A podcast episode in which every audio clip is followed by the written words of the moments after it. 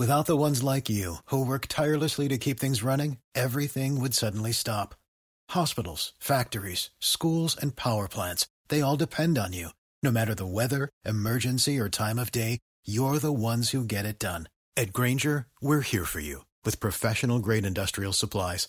Count on real time product availability and fast delivery. Call clickgrainger.com or just stop by. Grainger for the ones who get it done. Today is January 8th, and you are listening to Transport Topics. I'm Rosemarie DeSapio. In part two of our year in review road signs podcast series, Transport Topics reporter Eleanor Lamb and managing editor of Features Seth Clevenger not only put the year of COVID in perspective for truckers, but also map out a plan for 2021. Tune in at ttn.ws slash rs48. Now let's dive into today's top stories. Transportation Secretary Elaine Chao announced her resignation yesterday via her Twitter account. The news came a day after a mob of President Donald Trump's supporters stormed the U.S. Capitol building, temporarily delaying the certification of electoral votes. Chao said in the release, quote, As I'm sure is the case with many of you, it has deeply troubled me in a way that I simply cannot set aside, end quote. She noted that her team would work with announced successor Pete Buttigieg during the transition, and the resignation will take effect on January 11th.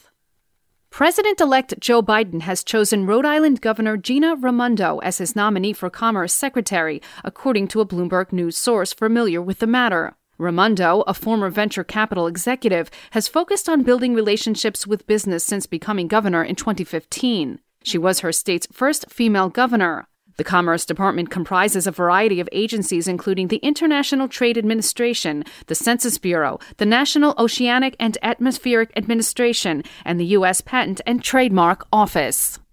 It appears likely that former Pilot Flying J president Mark Hazelwood will stand for a retrial, according to his lead attorney. Hazelwood was convicted in February 2018 of cheating truckers out of diesel fuel rebates. But a federal circuit court of appeals in October reversed the convictions of Hazelwood and two former pilot executives, Scott Wombold and Heather Jones, arguing that evidence was wrongfully admitted to the federal district court. Three recordings admitted in the 2018 trial featured Hazelwood using, quote, deeply offensive racist and misogynistic language, end quote. The appeals court majority opinion stated that Hazelwood's personal beliefs did not make it more likely for him to make bad business decisions, and the case has been sent back to district court. Prosecutors have yet to announce whether they plan to retry the case. That's all for today. Remember, for all the latest trucking and transportation news, go to the experts at ttnews.com. Without the ones like you, who work tirelessly to keep things running, everything would suddenly stop. Hospitals, factories, schools, and power plants, they all depend on you. No matter the weather, emergency, or time of day, you're the ones who get it done. At Grainger, we're here for you with professional grade industrial supplies. Count on real time product availability and fast delivery. Call clickgrainger.com or just stop by. Grainger for the ones who get it done.